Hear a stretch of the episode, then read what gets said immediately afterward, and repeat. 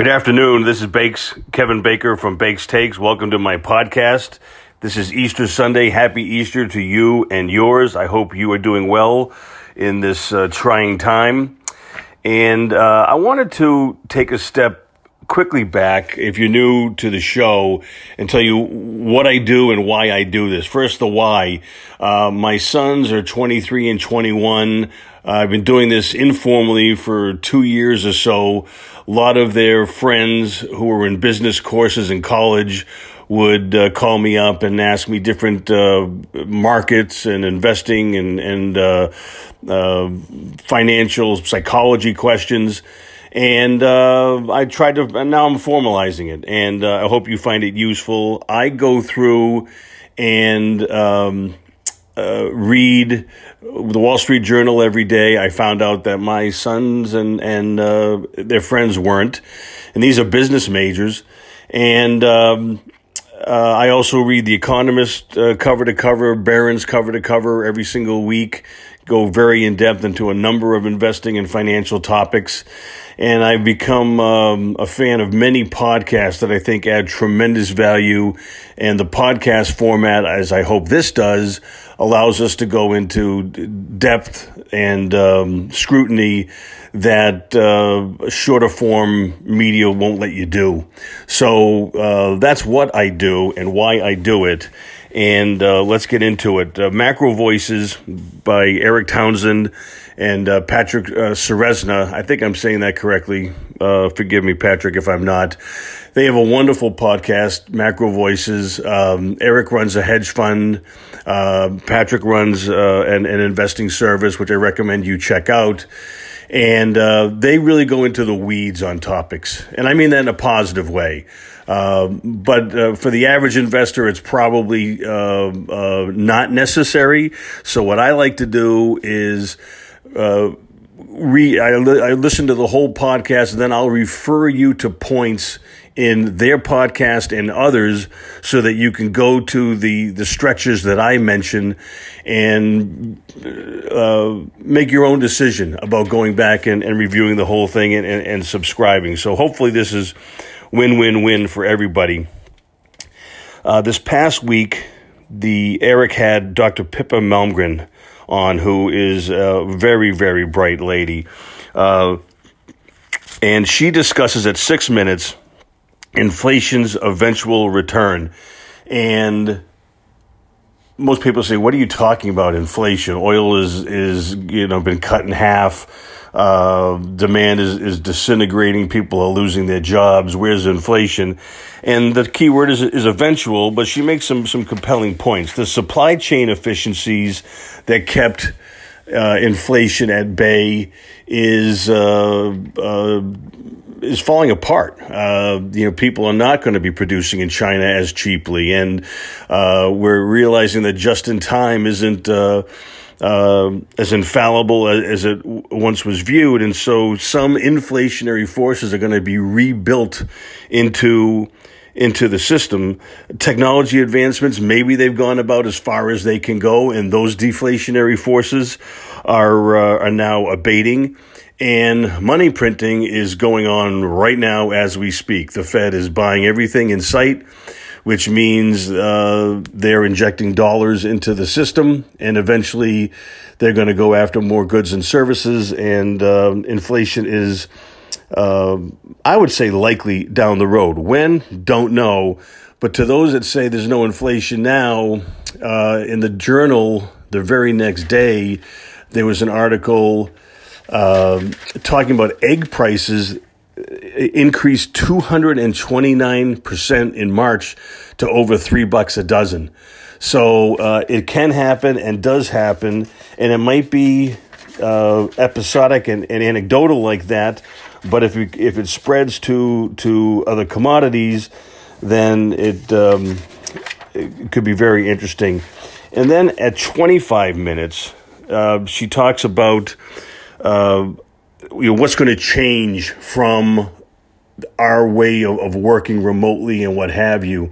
And her view is um, that rigid zoning and property approval restrictions are probably going to be lessening over time and more multi-use properties where uh, there's residential on, on one uh, section, an urban farm on another, a grocery store perhaps on the first floor. And I think it's fascinating, and I've got a number of, of good friends in, in real estate, both uh, development and uh, and brokerage. And uh, I'd love to hear from you if you see that on the ground in any way and examples that uh, I could share with everybody. Um, James Altucher is the next podcast that I uh, I feature. Uh, it's one of my favorites consistently, very, very good.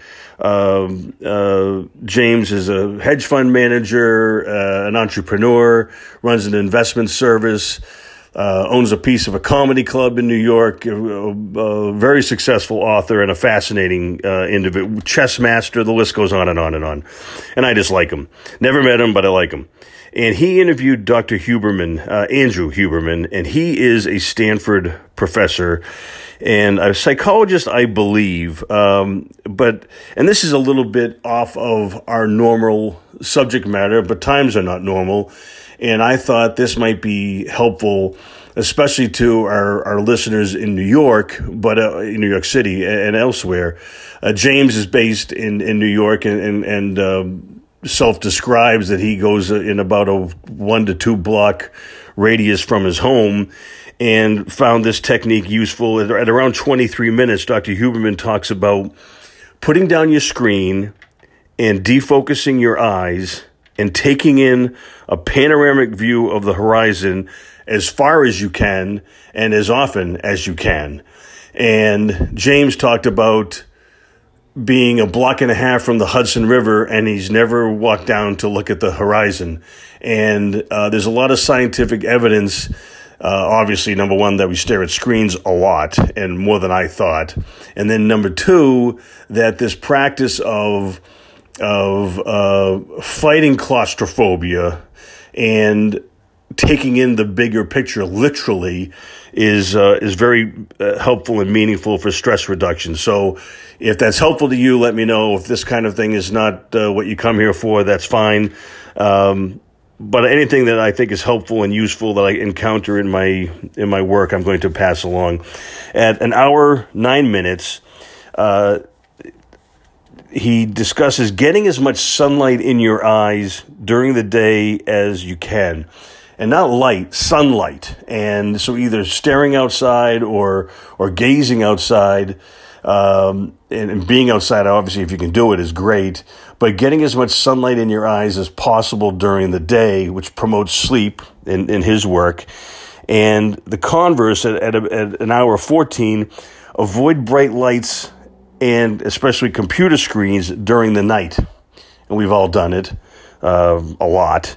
But for better sleep, he also mentions a breathing technique, taking two inhales through the nose for two seconds and exhaling through the mouth, eliminating carbon dioxide for six seconds. And uh, in a game of inches, I'm going to try everything that, that, that works to make me feel better about the world. And in keeping with that, uh, as I've mentioned in the past, uh, I play guitar. I don't play as well as Brian May of Queen, but he's gracious enough to get on social media uh, and and teach uh, garage band guitarists like me how to play songs like "Keep Yourself Alive," and I think it's fabulous and gracious, and a um, uh, it just makes me smile every time I uh, I turn it on because he's an absolute genius in my opinion just the fact that he built his own guitar, I think, is incredible. I'd, I'd have a better chance of taking out my own appendix. Uh, Oaktree Capital is run by Howard Marks, and he is a very revered, uh, distressed uh, credit investor, uh, a billionaire, very thoughtful. Uh, uh, Warren Buffett, who I almost never invoke, reads his note faithfully, so I'm going to too. Uh, and he talks in this past week about we have to consider our situation. Quote, in the context of unprecedented uncertainty and the total absence of guidance from analogies to the past. And I think it's a helpful admission. As soon as we see this craziness that goes on, both in terms of the virus and in terms of the economic impact and then the financial impact. And those are all three different things, which is good to know as well. Uh, we all try to grasp and look at a historical precedent that we can say, okay, it's going to be like this. It's going to be like 08. It's going to be like 87. And uh, as, as I mentioned in my September uh, talk last year, that's on my YouTube channel, we've not seen this before. We've not seen an 11 year bull market. We haven't seen interest rates get cut in half in a year. We haven't seen $17 trillion in negative uh, yielding debt. So, uh, the fact that we don't have this in the, in the Monte Carlo simulations means this is me, not Howard. Own a little more gold, own a little more stock, and just be aware that there is no certainty. It does not exist. And there is no perfect historical uh, uh, comparison to be made and, and proceed accordingly. Uh, some other great Howardisms, uh, but no one can tell you this is the time to buy. Nobody knows, and that sure as heck includes me. Uh, again, from Howard, as I put it, all great investments begin in discomfort.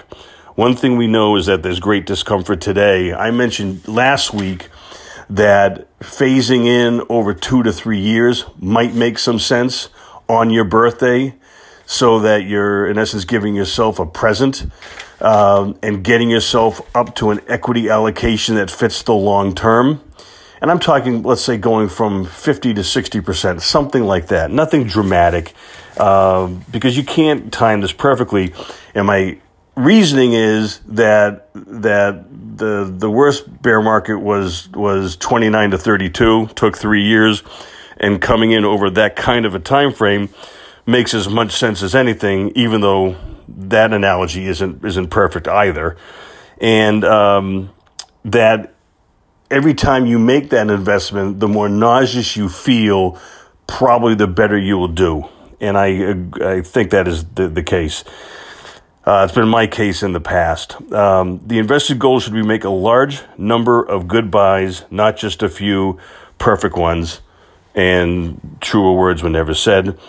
To insist on buying only at bottoms and selling only at tops would be paralyzing, and it is, and it's impossible. But at least admitting that is is half the battle. Um, again, from Howard, clearly this process is one of gradual readjustment, not a matter of all or nothing. It shouldn't be the goal to do this only at bottoms and tops, which is why I talk about that three year phasing and, and not making an all or nothing decision. Um, he also uh, quotes Doug Kass, uh, a money manager, when the time comes to buy, you won't want to. And that's true.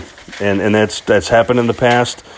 Um, sometimes I've worked through that well, sometimes I haven't. But um, everybody says, oh, I want a correction to, to buy Walmart at lower prices. And then it comes and you think the world's coming to an end, so you don't do it. Uh, it's not easy to buy when the news is terrible, prices are collapsing, and it's impossible to have an idea where the bottom lies. But doing so should be the investor's great aspiration. Enough said. Um, markets rarely clear after one massive decline. This is important, I think. In 15 year bear markets since 15 bear markets since 1950, only one did not see the initial major low tested within three months. In all other cases, the bottom has been tested once or twice. Since news flow in this crisis will likely only worsen before it improves, a repeat seems likely. So we went up for 11 years from March of 09 to March of this year. Um, we peaked in February, so 11 years ish and it's been two months, and we had the sharpest decline, down 34% in down um, in, in 33 days. That's the fastest and and uh, the greatest percentage decline. The thought that we're going to remake all that up in two months and it's all going to be done, I think is is highly unlikely, highly unlikely. And he has the numbers here in the show notes to, that I put to um, to back that up. And here's another interesting perspective from his colleague at Oaktree, Wayne Dahl. Um, it took only mid May 07, or almost seven years, for the stock market to regain the September 2000 highs, and it took until March 2013, or five and a half years, to regain the highs of October 07. The bottom line for me, Howard, is that I'm not at all troubled saying that A, markets may well be considerably lower sometime in the coming months, and B, we're buying today when we find good value. I don't find these statements inconsistent. And I hope that's uh, that's helpful. And, and, and, please check the show notes for his full note. And um, but again, what I try to do is go to what I view as highlights and um, make the process as efficient for you as I possibly can. From Barron's this week, the cover and several articles highlight the best week since 1974, perhaps implying, and I'm not saying this is their intent, a bottom. Um, uh, the a week is irrelevant, in my opinion, especially after going down 34% in 33 days. And um, and that's uh, seconded by Al Root, who wrote uh, a great article and points out a number of great things. This is my extrapolation, though, given the 74 time frame that is that is being pointed to. 73, 74, the, the, it was a bear market, took two years, took prices down about by half. And this is two months. And so I hope I provide a little bit of a historical context given my gray hair and battle scars. But uh, this is my fourth bear, and to think that it's over in two months, I, I would say follow uh, what Barron's put on the front cover proceed with caution. And then I wrote down indeed.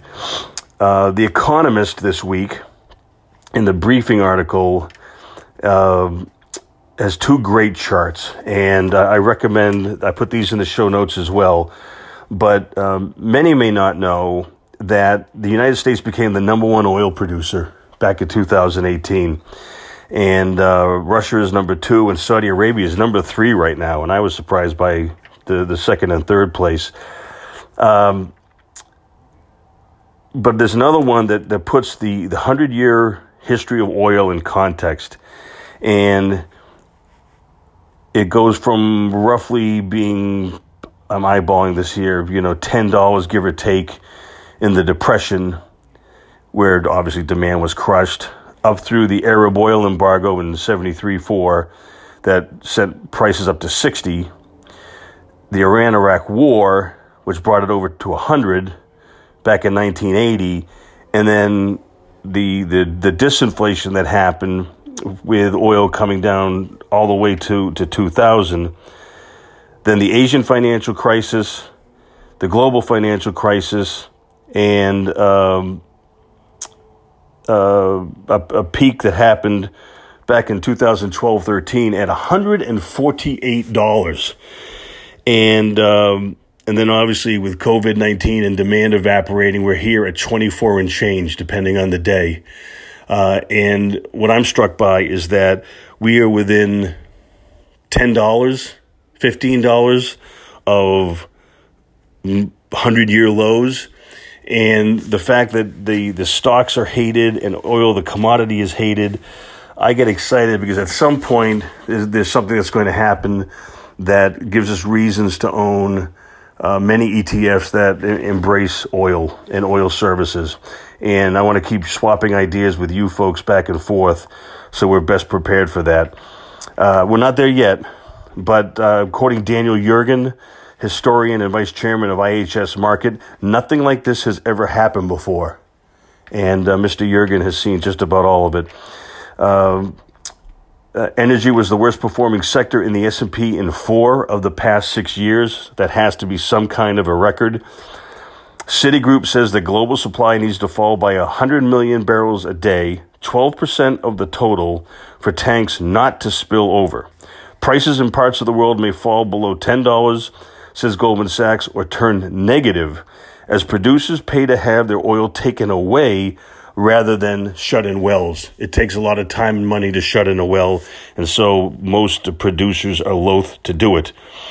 Uh, Russia is in a position of relative strength. It can balance its budget with oil at $42 a barrel. Saudi Arabia has low operating costs of just 320 a barrel about one third of America's, according to Rystad Energy, a consultancy. That sounds really low to me. Our cost uh, being only ten dollars or so, but so be it. Uh, but Saudi Arabia still needs eighty four dollars a barrel to finance its budget. Uh, other producers look more vulnerable Iran, Venezuela, Iraq, Libya, Algeria. All of these places have suffered political unrest, substantially so, violence, and war is likely in, um, in these regions at some point to disrupt supply. Obviously, completely unpredictable, but I think that's the way to be poised to position. Again, I'm not um, uh, long any of the energy names at this point in time. Uh, Damien Courvalin, I hope I'm pronouncing your name correctly, at Goldman Sachs. Shut in wells will depend as much on logistics as on production costs. Are we about to see a structural change in consumption? It's a very valid question. I agree. Um, I think we are. The form and, and the duration is what are, are the stories. Uh, I really want to make this as interactive as possible. I'd love to have a Q&A section uh, at this point in time, over time. So I ask you, um, especially if you're a younger person, my son's age or, or, or thereabouts, to to simply fire away questions, and I'll uh, answer them as best I can. And I'll tell you when I don't know anything, and I'll go find the answer. Uh, I really enjoy uh, teaching, coaching studying the markets, and I hope I add value. So please send an email to kbaker at bakerresearchgroup.com. Please subscribe to the Bakes Takes podcast on Apple, Spotify, Stitcher, wherever you get your podcasts. Uh, please subscribe and review to not only the podcast, but my YouTube channel and uh, follow us on Twitter at Bakes Takes underscore. You can send me questions there as well. And uh, again, in this um, era of madness, happy Easter to you and yours. And I will talk to you next week. Take care now. Bye bye.